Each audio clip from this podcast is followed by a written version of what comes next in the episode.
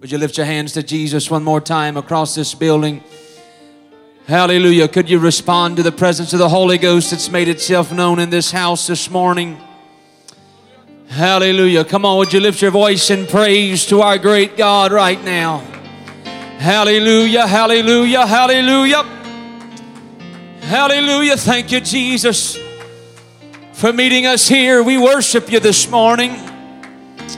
Hallelujah, hallelujah, hallelujah. Hallelujah, hallelujah. As, brother, as Pastor was speaking just a moment ago, the thought occurred to me, the story came to my mind. The woman with the issue of blood pressed through the crowd and she reached out and touched the hem of his garment. It was a common known fact that the, the uh, oil of the anointed always ran down. In that day and time, everybody on the street that day understood the simple fact that the anointing oil ran down from the head to the foot of God's anointed. It was also commonly known that the excess oil, the, the, the, the, extra, the leftover, the excess oil was caught in the hem. No wonder this woman believed that if she could just touch the hem of his garment, no wonder she believed if she could just reach out and, and tap into the flow of the anointing.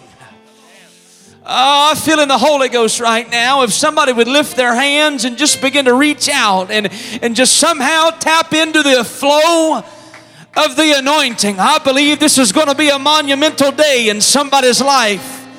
Things are going to be different from this moment on. Come on, all across this building, would you lift your hands? Would you lift your voice to Jesus Christ right now? Would somebody just begin to tap into the flow of His Spirit? Somebody get in the flow where His anointing is sweeping through this building right now. In the name of Jesus. In the name of Jesus. Come on, just a moment longer. Would you press your way in in desperation? Come on, lift your voice in fervency to the Lord. God, I've come expecting a something from you. I've come desiring your touch. Lord, we reach out to you. We seek your will. We seek your will. We bow at your feet. Hallelujah, hallelujah, hallelujah. In the name of Jesus, in the name of Jesus. Hallelujah, hallelujah. Would you clap your hands one more time? Unto Him and give Him great praise if you believe He's going to do something in your life this morning. Hallelujah, hallelujah. What a wonderful presence of God is in this place. I believe He's come for a purpose this morning. And there's no other way we could, no better way we could prepare ourselves for what He's going to do than to simply worship Him, entertain His presence your matchless power, never ending mercy, grace like a river to my soul. Your redeeming blood flowing from the cross, a price no one else could pay. I found that your love is amazing. And I found that your goodness is forever. And I found that you are the only, the only one worthy, the only one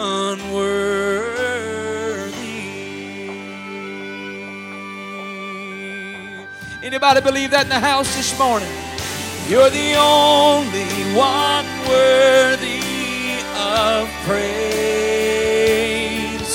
Forever I'll bless your name. Your people proclaim your majesty and one day every tongue will confess that Jesus is the only, the only one worthy of praise. But I found that your love is amazing, and I found that your goodness is forever. I found that you are the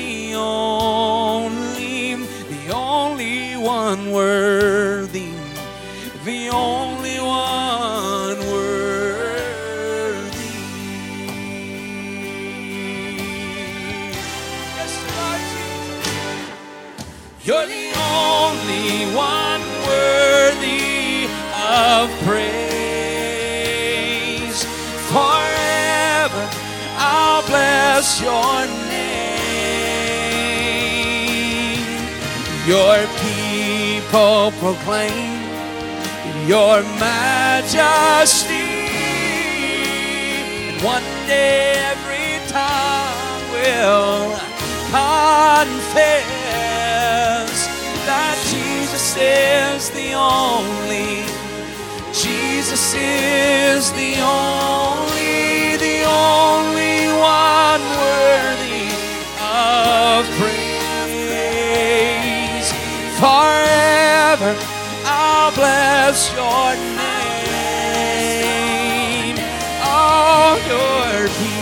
people proclaim your majesty.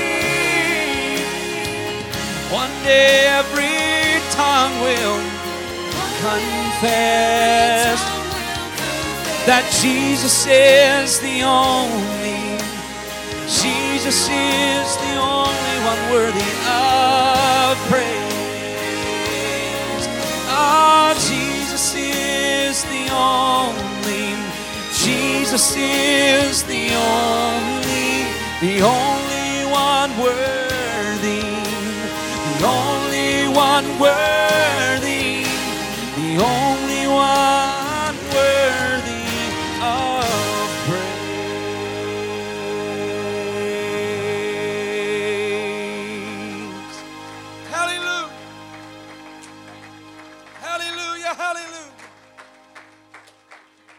Hallelujah. Aren't you glad He is high and lifted up?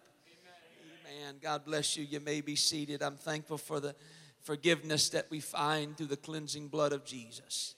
It doesn't matter where we've been or what we have done, we can come to the Master and find forgiveness and find grace. Amen. I'm thankful for His mercy and His great love wherewith He loved us. Amen. And there's so many times I can look back over my life and count the times that I have failed the Lord and I have turned from Him and not being all that I should for Him. But I'm so thankful that we serve a God of second chances. And even when we fail, even when we uh, can't seem to, to reach the level that we should be reaching in God, there's just another wave of His mercy that seems to sweep over our spirit and give us that second wind. I'm so thankful for His great mercy and His incredible grace.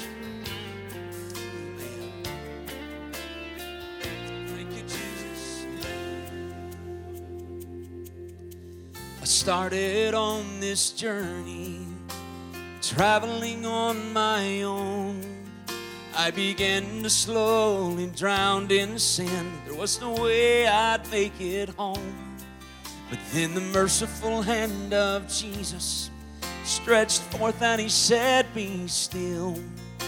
The storm succumbed, he picked me up, and I began to feel another wave of mercy, another breeze of his love, a swelling tide of his redeeming blood to wash my soul, just another wave of mercy another trickle of His grace, a cleansing stream to wash me clean from sin. I've been made free with another wave of mercy. Aren't you thankful for that mercy today? Hallelujah. Oh. Still, the storms of life, they're raging. There's darkness all around. I begin to feel the cold of sin. There's no safe or solid ground. But I just cry out to the Master, and He comes and comforts me. I feel the warmth of His powerful grace, and am reminded why I'm free with just another wave of mercy, another breeze of His love, a swelling tide of His redeeming blood to wash my soul, just another wave of mercy, another trickle of His grace a cleansing stream to wash me clean. From sin, I've been made free with another wave of mercy. Oh, if you're thankful God reached out to where you were one day, you ought to lift your hand in praise to Him right now. Thank you, Lord. With just another wave of mercy, another breeze of His love a swelling tide of His redeeming blood to wash my soul. Just another wave of mercy, another trickle of His grace, a cleansing stream to wash me clean. From sin, I've been made free with another wave of mercy. Yeah, another wave of mercy.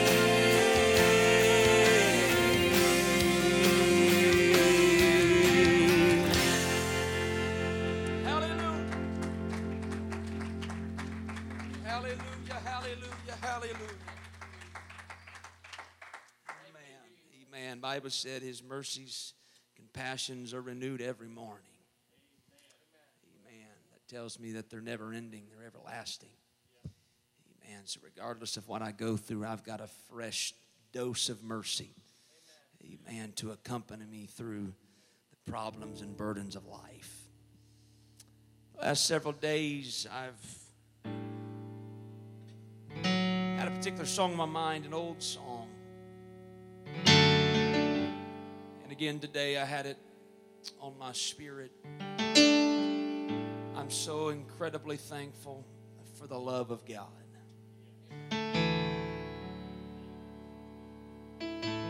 It's probably one of those things that we easily take for granted. We've got used to hearing about it, we've memorized songs about it, we've quoted scriptures about it. But it's one of those things that it really doesn't move us like it ought to. It's one of those things that it really doesn't stir our soul and, and really speak to us like it once did. I've prayed here recently that God would soften my heart toward the things that I've grown cold toward. The things that should move me that don't really affect me like they ought to. And people who live their life not knowing about God's great love. I don't know how they make it from day to day. I don't know how they survive the cares and troubles and burdens that this life brings their way. Because until you've known the love of God, you've known nothing. I want you to listen to this old song.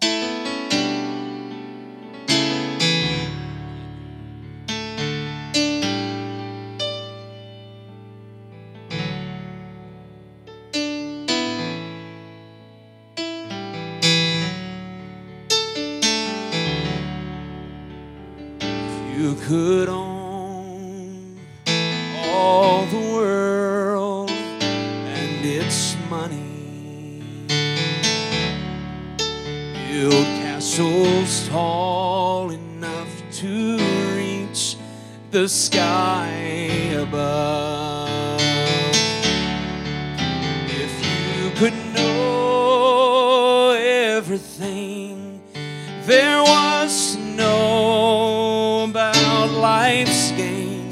Then you'd know nothing until you've known the love of God.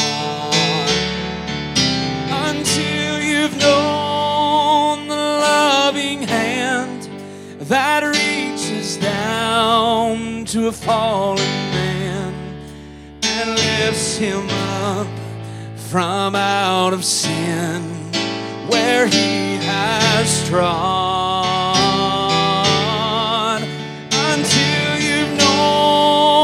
known just how it feels to know that God is really real.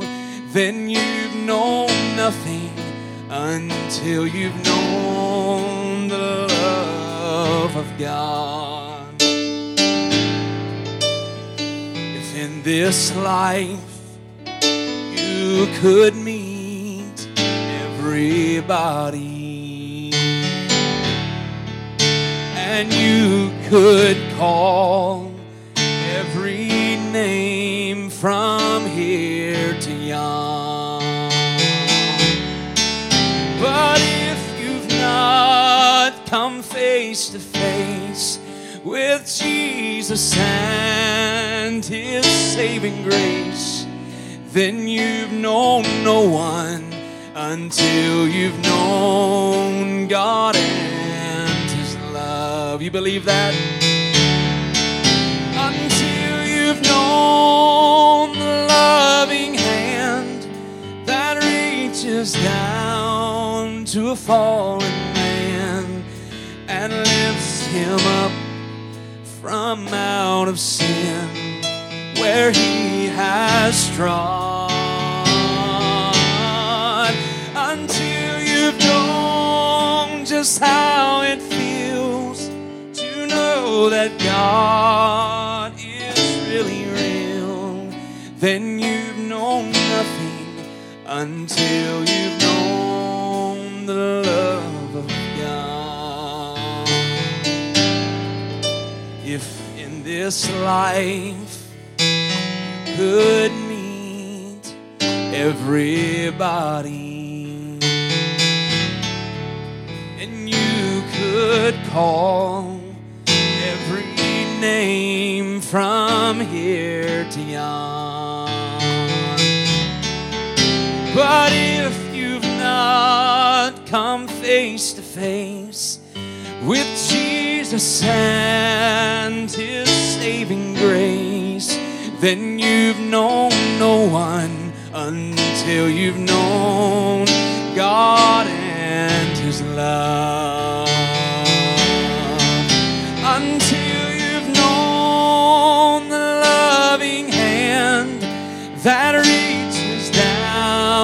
To a fallen man and lifts him up from out of sin where he has trod.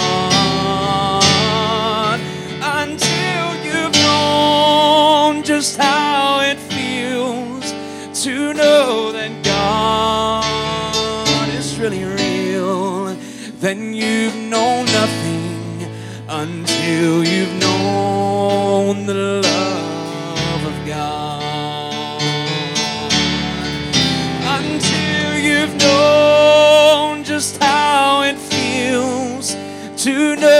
that God is really real, then you've known nothing until you've known the love of God.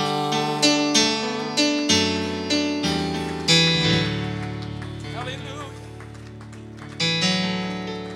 Hallelujah. Could you thank Him for that great love right now?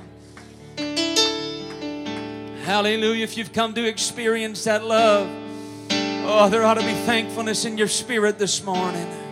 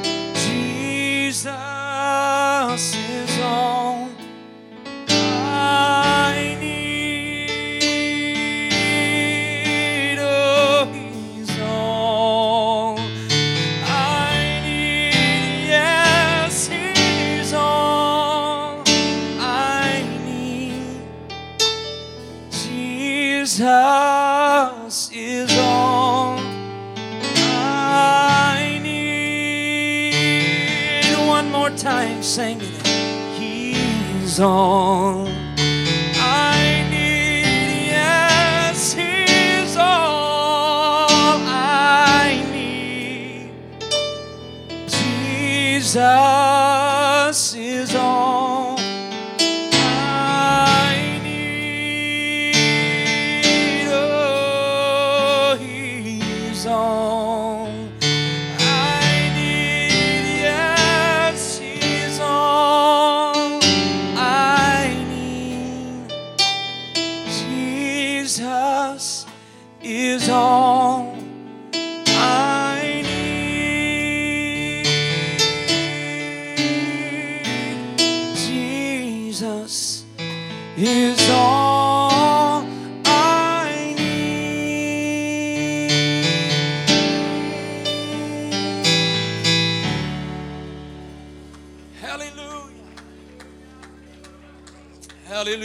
that's the way you feel, would you lift your hand to the Master right now and let Him know, God, you're everything I need. You're all I've ever longed for. Hallelujah. Hallelujah. You're everything I need this morning. Hallelujah. Hallelujah. The thought occurred to me yesterday. He is the shoulder to cry on. He's the helping hand. Amen. He's the ear that always listens. He's the truth that always stands. He's a voice that always speaks. When I'm in triumph or when I'm in trouble, Jesus is everything that I need. I know it's simple, I know it's probably cliched, but Jesus is everything I need. Amen. If you have your Bibles, if you would stand to your feet with me this morning. Amen. Go to the book of Matthew, chapter 6, verse number 45. Amen, amen, amen. Such a wonderful, wonderful presence of the Holy Ghost. Praise God that is in this place this morning. And I believe God has come to do something great. Amen. In our midst this morning. Anybody believe that with? Amen. Amen. Such an honor to be here in Lake City once again. Amen. Give honor to your pastor, brother and sister McCall. Such wonderful people that I am privileged to count friends in my life. And you ought to thank God every day for your pastor. Amen. And for a man of God who will preach truth. Amen. And look out for your soul. Amen. Thank God for, for a pastor. Amen. Amen. Such a privilege to be here in the house of the Lord. Amen. I won't preach long this morning. It's 11:09. I'm aware of the time and I didn't eat breakfast, so I'm just as hungry as you are right now. Amen. But I do believe the Lord has laid something on my spirit. Amen. And and late last night, God uh, just kind of began to deal with me concerning what I'm going to preach this morning. wasn't even really wasn't even prepared to preach it. Amen. But by the help of the Holy Ghost, we're just going to follow after Him and allow His Spirit to speak to us. Amen. This morning, I want to try to help somebody today. Amen. There's many things I would have loved to preach. I would have loved to come and just just scream and holler and swing off of that ceiling fan and we just leave all fired up today. Amen. And we may do that tonight. Who knows what God has. Amen. But this morning, I believe there's going to be a, a sovereign, deep move of the Holy Ghost in the next few moments. Amen. And I believe somebody's life can be changed. Amen. By the power and the visitation of the Holy Ghost. If you believe that, would you clap your hands one more time to Jesus? Amen. Book of Mark, chapter 6. I may have said Matthew a while ago. If I did, I apologize. Book of Mark, chapter 6, verse number 45 says this and straightway he constrained his disciples to get into the ship and go to the other side before unto Bethsaida while uh, he sent away the people. And when he had sent them away, he departed into a mountain to pray. And when he even was come, the ship was in the midst of the sea, and he alone on the land. And, and he saw them toiling in rowing. Somebody say he saw them. For the wind was contrary unto them, and about the fourth watch of the night he cometh unto them, walking upon the sea, and would have passed them by. 49 says this But when they saw him walking upon the sea, they supposed it had been a spirit and cried out, for they all saw him and were troubled. And immediately he talked with them and said unto them, be of good cheer, it is I. Be not afraid. I don't know what kind of storm or what kind of situation you find yourself in today. I don't know what uh, need may be facing you, but I do know this one thing Jesus is in the midst. We have no reason to be down in the mully grubs this morning, but we can put a smile on our face and know that Jesus is with us uh, and we have no reason to be afraid. Amen. I want to preach to us with the help of the Holy Ghost for a few moments on this subject insight, but not out of distance. Insight, but not out insight, but out of distance. That's my time. Would you put your Bibles down, lift your hands to Jesus one more time? Could we ask the Holy Ghost to help us right now? Jesus, what a wonderful presence of your Spirit is in this house right now. God, we look to you, we depend upon you this morning.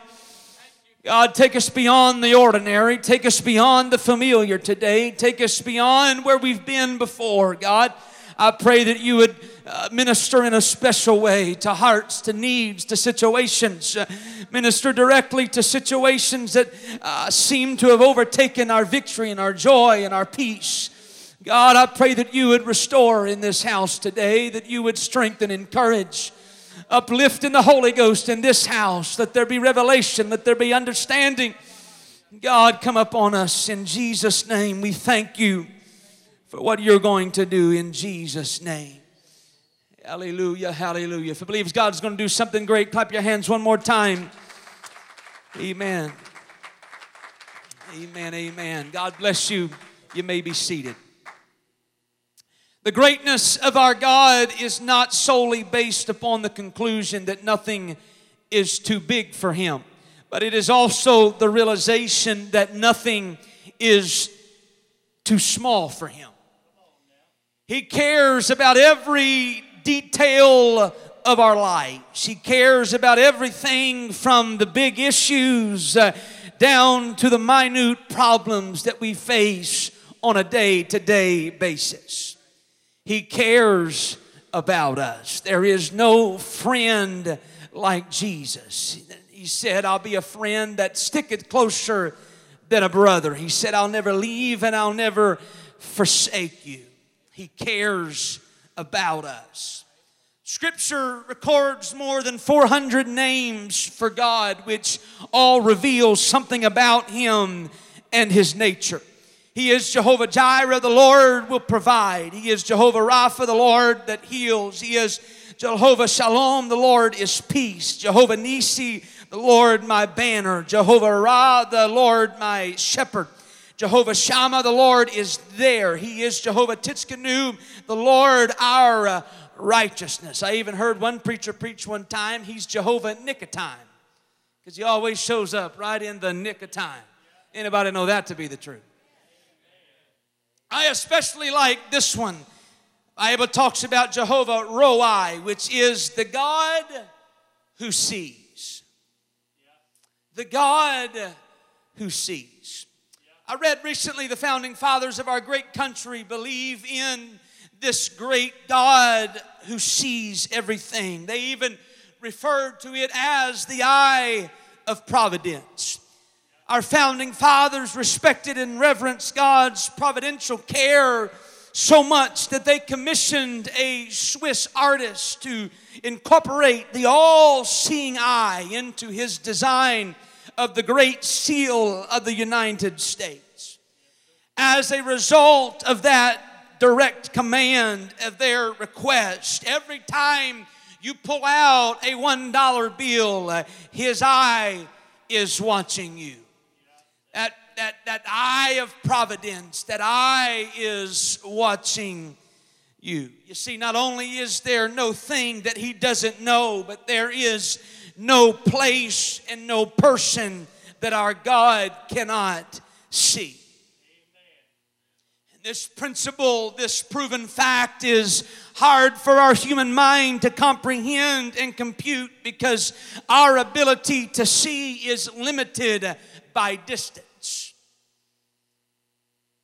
Our ability to observe, our ability to simply see is often hindered uh, by distance. For humanity, distance is not always endearing. Uh, oftentimes, distance is separation.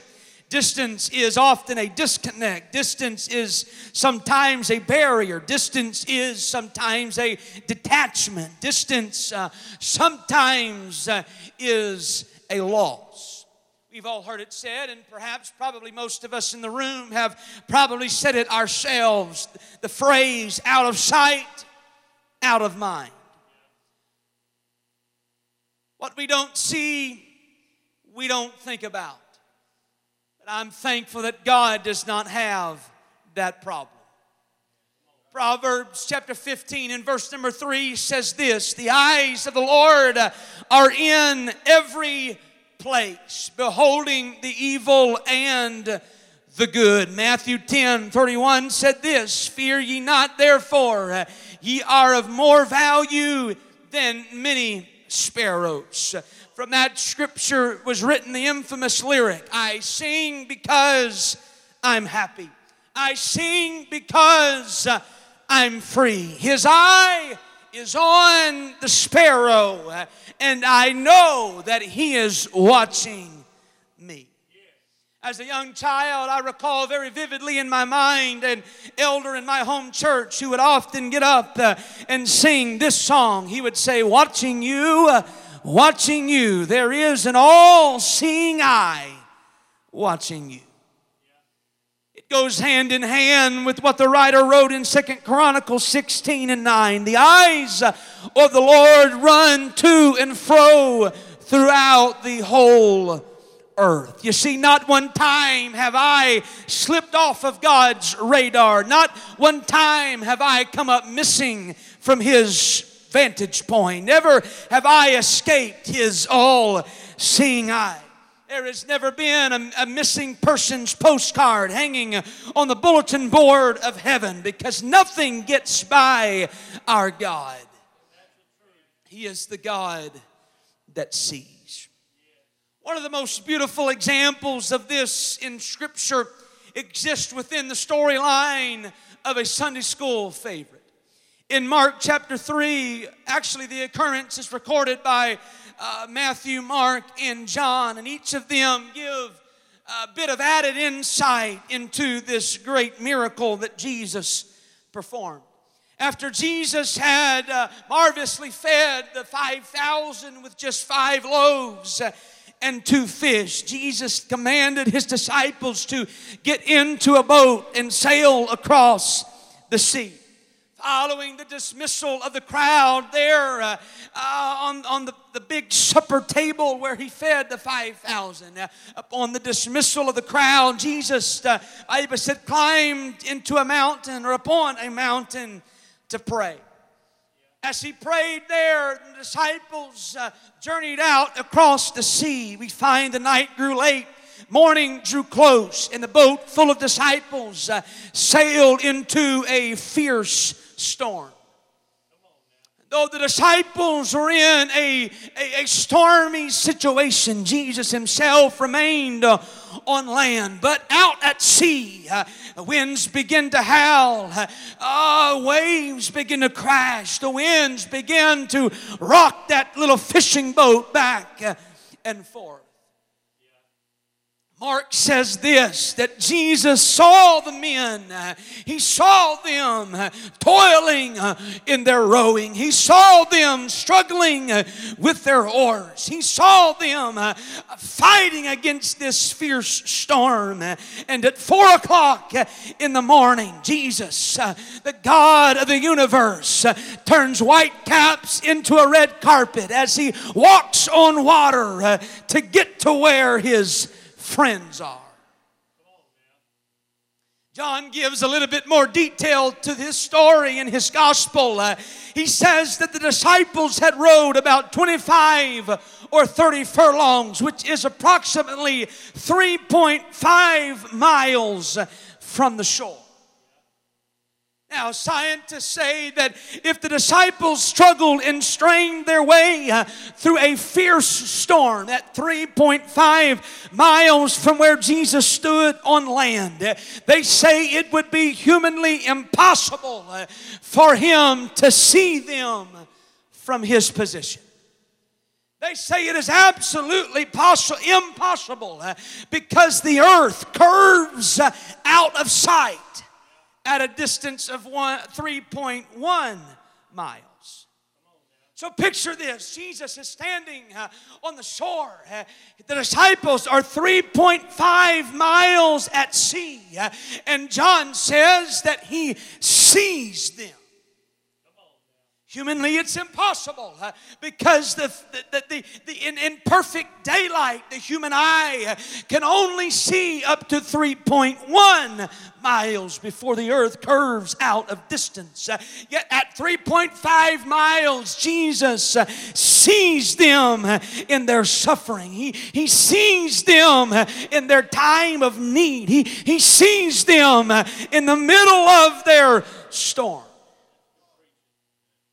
according to the limitations of, of human ability, these troubled disciples uh, were out of visual range. Uh, according to, to science, according to the way uh, mankind is made up, uh, these disciples were four tenths of a mile past hope. Uh, these disciples were four tenths of a mile uh, too far gone because to the normal eye, they were out of sight. therefore, they should have been out of mind. but can I preach to somebody this morning. Uh, you see, the eyes that glared through the darkness that night uh, were not normal eyes. Can I tell you, it wasn't just an average set of eyes uh, that peered out across the sea uh, on that dark night. Uh, though these eyes were subject, uh, or these eyes were not subject to human restraint. Uh, these eyes were not limited by distance. These eyes were not hampered by hindrances. they were not disadvantaged by conditions. they were the all seeing eyes of the Almighty God.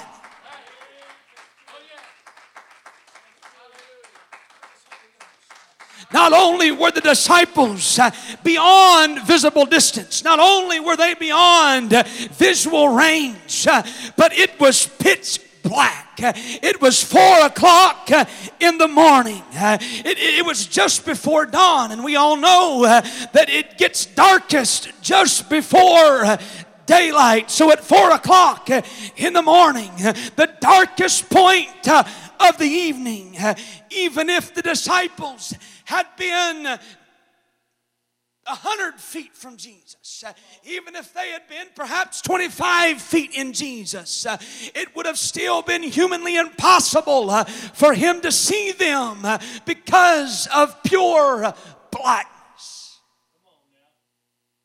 Had they been standing right in front of the Master, he would have still been blinded from seeing anyone or anything simply uh, by darkness. Can I tell you the power of God uh, surpassed every hurdle, uh, it surpassed every hindrance, uh, and from afar off, Uh, though they were just out uh, of visual range, though they were just out uh, of distance, uh, Jesus saw where his friends were. Uh, he saw where they were struggling. He, he saw where they were toiling. He saw them where they were, and he saw what they we're in. Can I pause and preach to somebody in the Holy Ghost right now? You may feel like you've sailed uh, four tenths of a mile past visible distance, and, and you may feel uh, like you're, you're having to row your way uh, through the storm of your life. You're in the middle of a trouble, you're in the middle of a trial, you're in the middle of a great struggle, and you feel like you're, you're not within a million miles of God. You feel like you've somehow uh, gone about four tenths of a mile uh, past the distance uh, that God is able uh, to see. Uh, I'm preaching to somebody right now. Uh, the devil has told you that you've gone too far. The devil's told you you've wasted too much time. He said you've done too much. The devil's convinced or tried to convince somebody that you've outrun the love of God. You're beyond God's reach. You've maxed out on mercy in your lifetime. Can I tell you, sir, ma'am, you may feel like you're out of distance, but you are not out of sight. God sees where you are. What we cannot see, God sees. Though we can't look, God can look and see where we are. You may feel like you're out of distance, but you're not out of sight. God sees you where you are. I know the storm surrounds you. I know the winds have rocked you. I know the enemy's howl of intimidation has struck fear in you. I know the waves have almost overtaken you. The, the, the waters have risen against you. But I've got good news this morning. Where the eyes of God sees, hope is always alive. There is no storm that can dim the glimmer of God God's hope, uh, God's mercy, uh, and God's grace. There is no clap of thunder uh, that can scare off hope. Uh, there's no gust of wind that can blow it out. Uh, no crashing wave can wash it away. Uh, no rain shower can dampen it. Uh, but in every condition, uh, in every trial, in every situation you face, I'm just come to preach a simple message today that regardless of where you are, there is hope for you. You're not beyond the reach of God. You're not beyond his eyesight, there is hope for you. Oh, that we could realize that there is hope. Bible said, uh, faith is the substance of things uh, hoped for. So, if we could ever get the understanding that there really is hope uh, from our problem, uh, if we could ever get the, the, the grasp a hold of the concept uh, that though everything seems to be swirling around me and I, I seem to find myself uh, in a difficult position, uh, if I can just understand uh, that there is hope, faith won't be so hard for me to exercise. Belief in His power won't be so hard to activate because hope uh, produces faith. And even on the stormy uh, sea of sin, uh, even on the stormy sea uh, of life situations, uh, there is still hope for you. Uh, there is still hope in Jesus Christ. I find proof of this. I find evidence in our story. Jesus, from afar off, from 3.5 miles away. Jesus saw them uh, through the pure blackness, uh, through the curve of the earth's atmosphere. Uh, Jesus looked directly into their circumstance. Uh, he looked directly into their situation. Uh, he saw where they were. Uh, he saw their suffering. He saw their fear. He saw the, the shock and awe that was on their face, their, their, their uncertainty of when and how and if they would ever make it to shore again. He looked right through all the obstacles, all all of the uh, hindrances uh, and he saw them where he, they were. Uh, and what Jesus saw brought forth a response in his action. Jesus just didn't see them uh, and observe. Jesus just didn't watch them and wonder if they would survive. But when Jesus saw them, Jesus began walking toward them. Jesus, you see that they're suffering through the storm, made Jesus step into the storm. Their troubled waters uh, became his treaded waters. Uh, their misery uh, became his mission. And Jesus stepped off of the shore and he stepped onto the sea. And Jesus began to walk on water.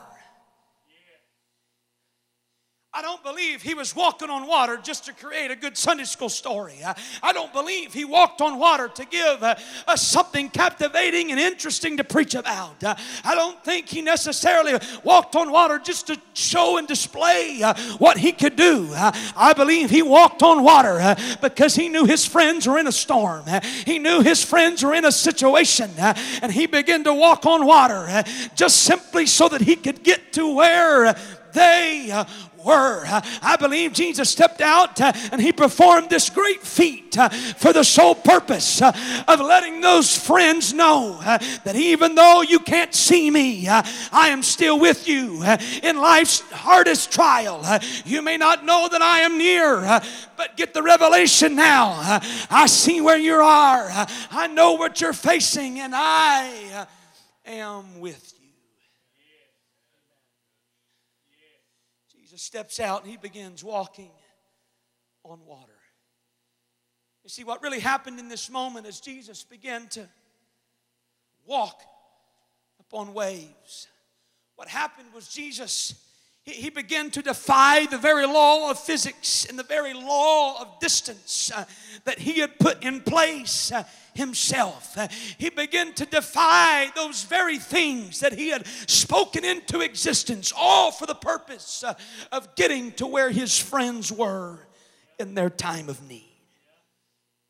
I don't know what you're going through today. Uh, I don't know what you're facing in your life. I don't know what you're having to endure. Uh, but I believe the Holy Ghost has sent this Okie from Muskogee uh, to Lake City, Arkansas to just encourage somebody uh, and tell you this is no time to give up. Uh, this is no time to jump ship. Uh, this is no time to throw in the towel. I know you may be going through some bad times. I know you may be fighting what seems like every devil in hell. I know it feels like like you're struggling and you just can't get ahead. Uh, I know it feels like you, you just can't get, get out of the storm system. Uh, you just can't row fast enough. You, you, you, you can't work hard enough uh, to get away from the storm.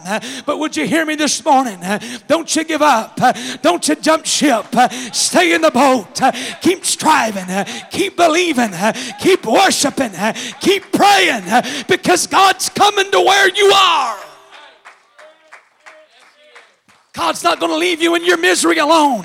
He's not going to leave you to struggle through life's problems uh, dependent upon your own power. Uh, but He's going to do a miraculous thing. Uh, he's going to start walking on some waters. Uh, he's going to start stomping on some troubles. Uh, he's going to start calming some winds. Uh, and He's going to show up in the middle of your storm and let you know I've still got everything under control. I know you were fearful. I know you were afraid. I know you wondered if you would ever survive. But here I am. Be of good cheer. Don't be afraid. Fear not. I am here. I am with you in the middle of your storm. I, I, it's a simple message. It's not going to blow your theological socks off today. I just want to tell you in the middle of your storm, Jesus is coming. Jesus is getting ready to show up. He's getting ready to make his presence known. You feel like you're out of distance, but you're not out of sight. He's coming to where you are.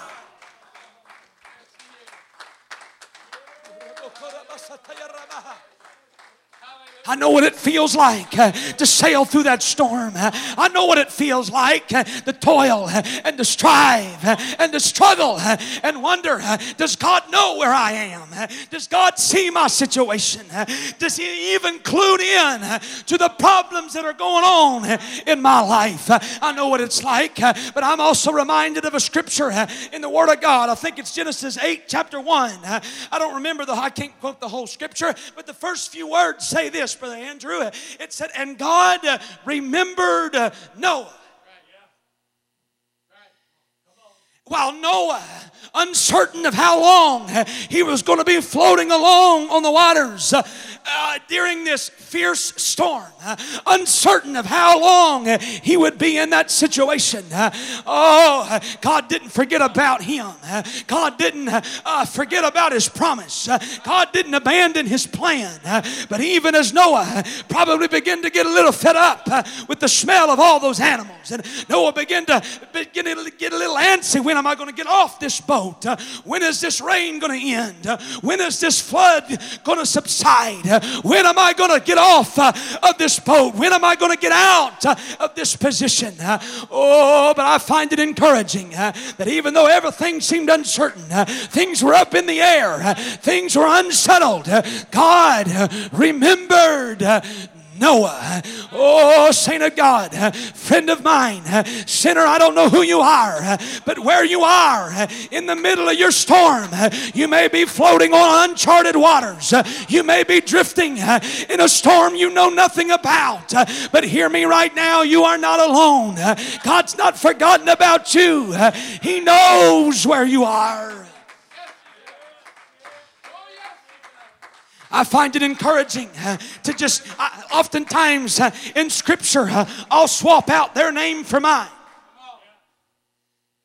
I'll swap their name out for mine. Uh, so every now and then I'll read it like this And God uh, remembered Jeremy. I believe somebody ought to do that this morning. And God remembers me. God knows where I'm at. God knows what I'm going through. He sees me in my frustration. He sees me in my uncertainty. He sees me in my fear. God knows where you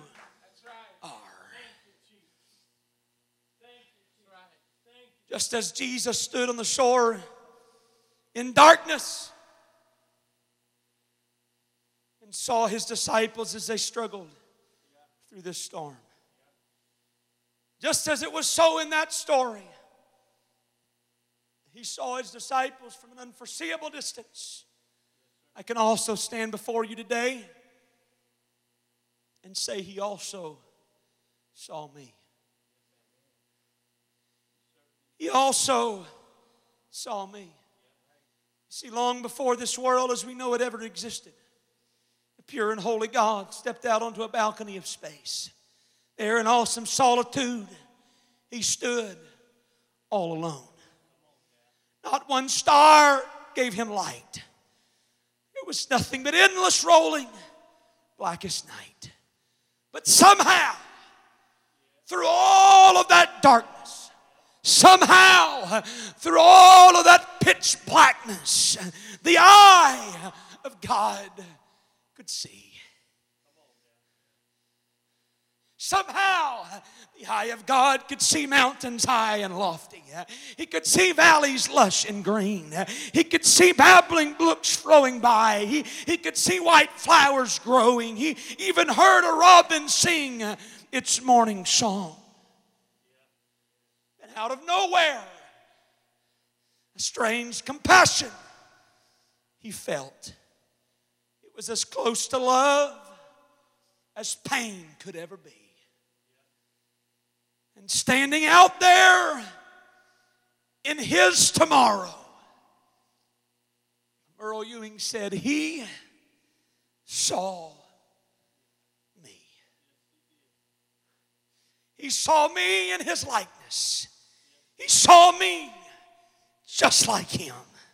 Pure, clean, and holy. He saw me spotless, white as snow.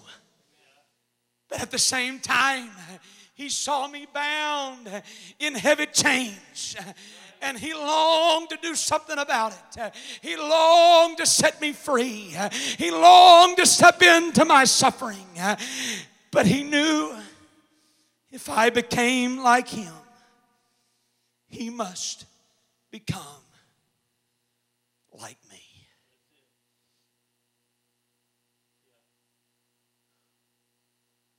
Looking through darkness, through nothing. Jesus, God got the revelation that if I'm to become like Him, He'd have to become like me. And for that very reason, the Word was made flesh and dwelt among us. And we beheld His glory, the glory of the only begotten of the Father, full of grace and truth. You see, what I'm preaching about is much bigger than just a, a, a storm on a Galilean uh, countryside. Uh, it's more than just a biblical story we learned in Sunday school. Uh, uh, the same concept applies in our realm today. Uh, Jesus, God Himself, saw you and He saw me. when this world was still nothing, out of pure blackness, He saw you and He saw me and that, that, that revelation, that realization uh, of who we were and what we could be uh, drove him to the point of robing himself in flesh and coming to earth in the form of a baby to seek and to save that which was lost He robed himself in human form, stepped out of the portals of glory, and chose to walk the dusty paths of earth, chose to live a humble life, chose to live just as one of us. Just so that he could come and be where we are. He left the splendor of heaven just to be in the middle of our storm. Just to be in the middle of our suffering, just to identify with our pain, just to identify with what it's like to live this life.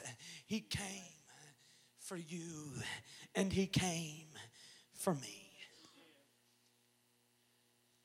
And the path that He took was the path of impossibility. He took the path of impossibility to get where we are. You see, upon seeing his disciples uh, in their suffering uh, on the sea uh, in the middle of their storm, Jesus conquered the impossible task of walking on water in order to get to them. And upon seeing me in my sin, upon seeing me in my lonely, helpless state. Jesus chose to take the impossible task. He chose to conquer uh, the impossible task uh, of being born uh, of a virgin just so that he could come to where I was. Path of impossibility uh, is the path that he always takes uh, to get to right where we are.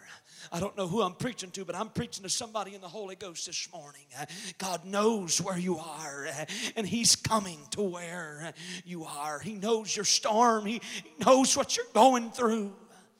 And oh, the revelation, oh, the thought that God came to where I was. Think about it.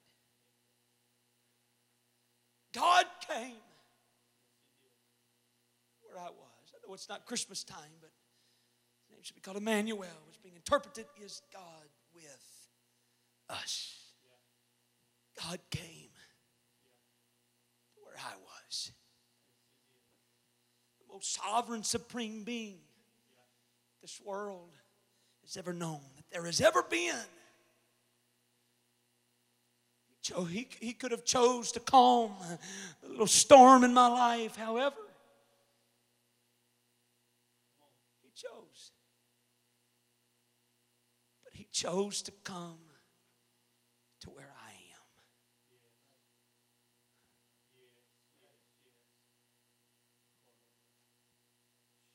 As the disciples sailed, as they, as they struggled through this intense storm, Jesus could have just stood on the shore he could have even spoken the word and everything been subsided. At just the mention of his very name, waves could have remained calm, winds could have died down. But when he could have taken the path of convenience, he took the path of impossibility. And he said, I could just speak the word, I'm going to come to where you are. I'm going to come, I'm going to put myself right out in the middle of your problem. And I'm going to let you know that I am with you. I'm not a distant God, I'm not a faraway God. What the Bible say, a very present help in trouble. He's come to where you are.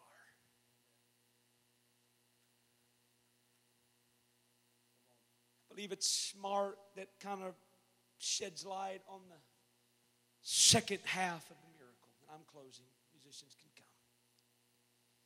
I believe it's Mark who kind of sheds light on the after miracle, if I could put it that way. Jesus makes his presence known. They think he's a spirit, they think he's a ghost. He says, Be not afraid, it is I. And old Peter, when he sees that it is Jesus, when Peter gets the revelation that in their fierce storm, Jesus had come out to where they were. When Peter got this revelation. Peter says, Lord, if it be thou, bid me come unto thee on the water. Jesus, if that's really you, if you really came through the through the winds and through the waves and you walked on water through this storm just to get to where we are. Jesus, if that's really you and you really came for that reason, call me out on the water. Call me out to come unto you. See, when you realize just how far Jesus came for you, it makes it easy to then come to Him.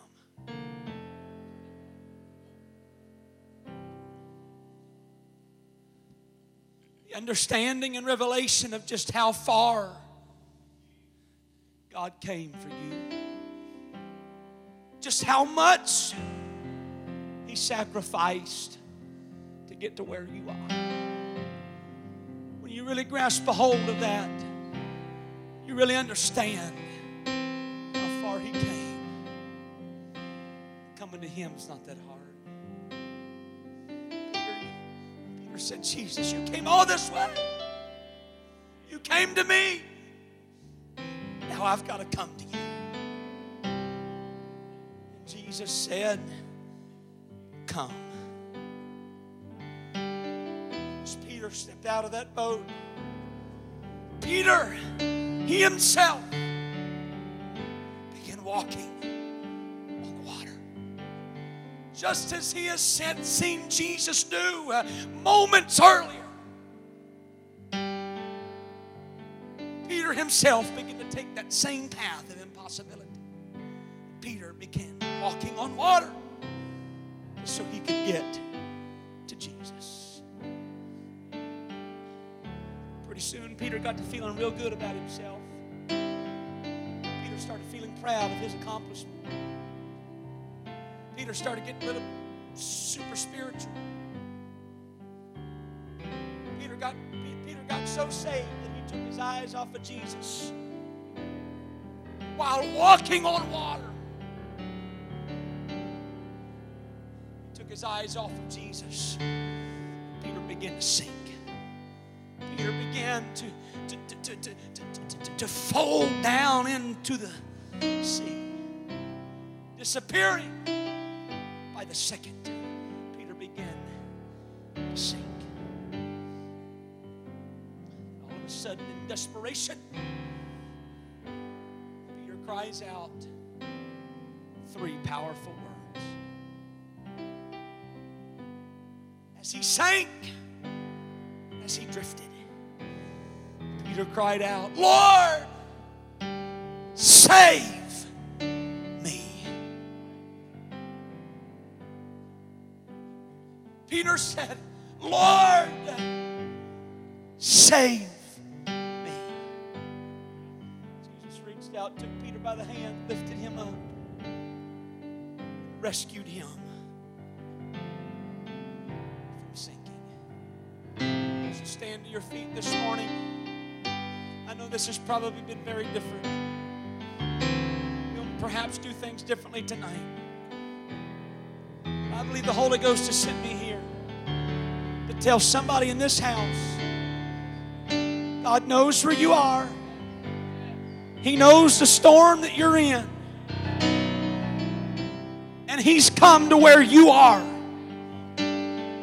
But it's not enough for you to just come to Him. It's not enough that you just come to Jesus. You gotta do and cry out, Lord, save me.